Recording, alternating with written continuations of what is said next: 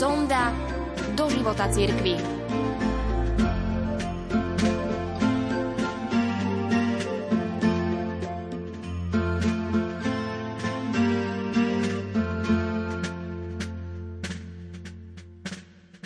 V mnohých kultúrach srdce symbolizuje živé centrum osoby.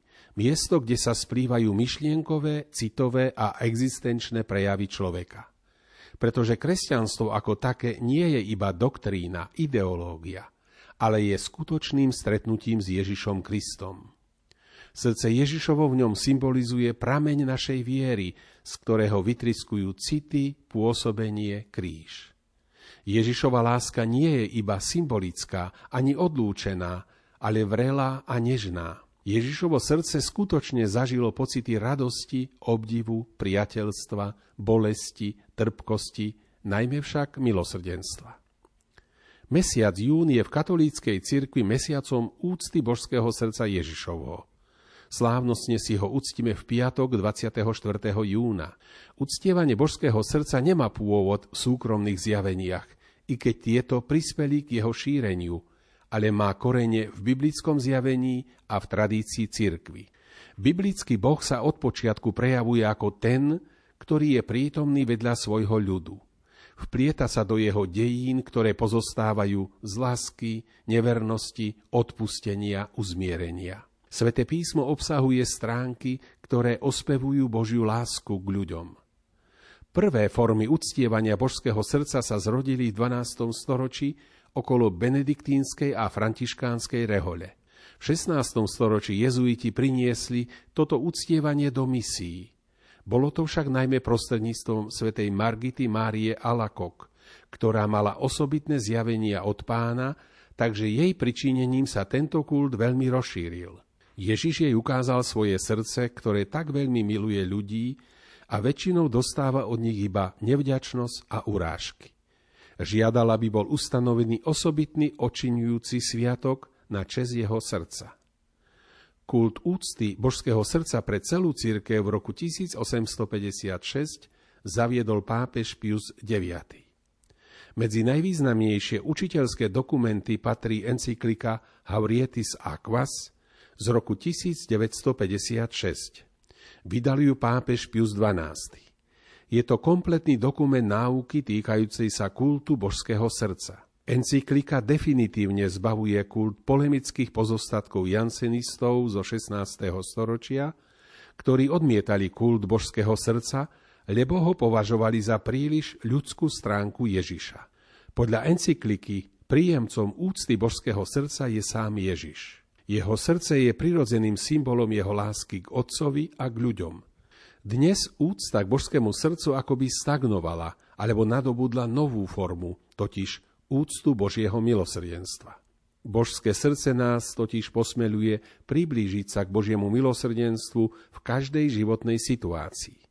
Veriacim pomáha nadviazať osobnejší vzťah k Bohu, vnímať modlitbu ako dialog. Prehlbuje náš vzťah k Bohu, prevyšuje obraz viery ako súhrn morálnych zákonov, ktoré sa majú rešpektovať a modlitbu ako súhrn formúl, ktoré treba odriekať.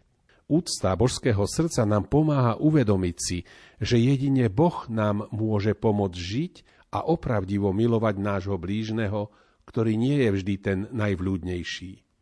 Dôvernosť, ktorá sa rodí z modlitby, nám pripomína, že naše skutky sú síce dôležité, ale to, čo nás spási, je Božia láska – jedine Božia láska k nám. Pápež Pius XII spomínanú encykliku Haurietis Aguas vydal v roku 1956 pri príležitosti z tého výročia ustanovenia Sviatku Najsvetejšieho srdca Ježišovho pápežom Piom IX.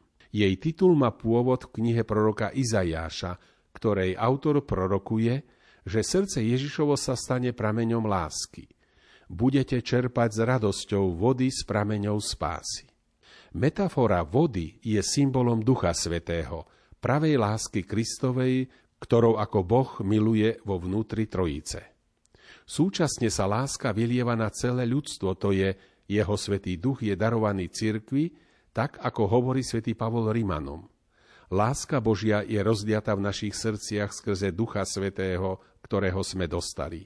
Cez dvojakú prirodzenosť Krista jeho láska je súčasne ľudská a božská a je oporným bodom sviatku Najsvetejšieho srdca Ježišovho. Encyklika zdôrazňuje, že božská láska sprevádzala dejiny tohto ľudu, v ktorom Boh písal svoje zákony. S týmto ľudom Boh ustanovil početné zmluvy lásky.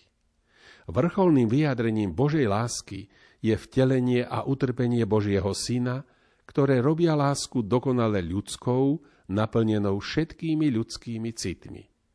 Tak sa Ježišovo srdce stáva vrcholným príkladom lásky a útechy pre nás ľudí, ako to uvádza svätý Augustín. Pán Ježiš prijíma tieto city krehkej ľudskej prirodzenosti s cieľom ponúknuť seba samého svojmu telu, ktorým je cirkev, model, ktorý treba napodobňovať. Teda ak niekto pod tlakom ľudských pokušení upadne do smútku a utrpenia, preto to nebude zbavený vplyvu jeho milosti. Pochopí, že také zármutky nie sú hriechy, ale sú príznaky ľudského utrpenia. Táto citlivá láska má vrchol na kríži, kde je srdce Ježišovo prebodnuté mečom a stáva sa vrcholným dôkazom jeho neviditeľnej rany lásky.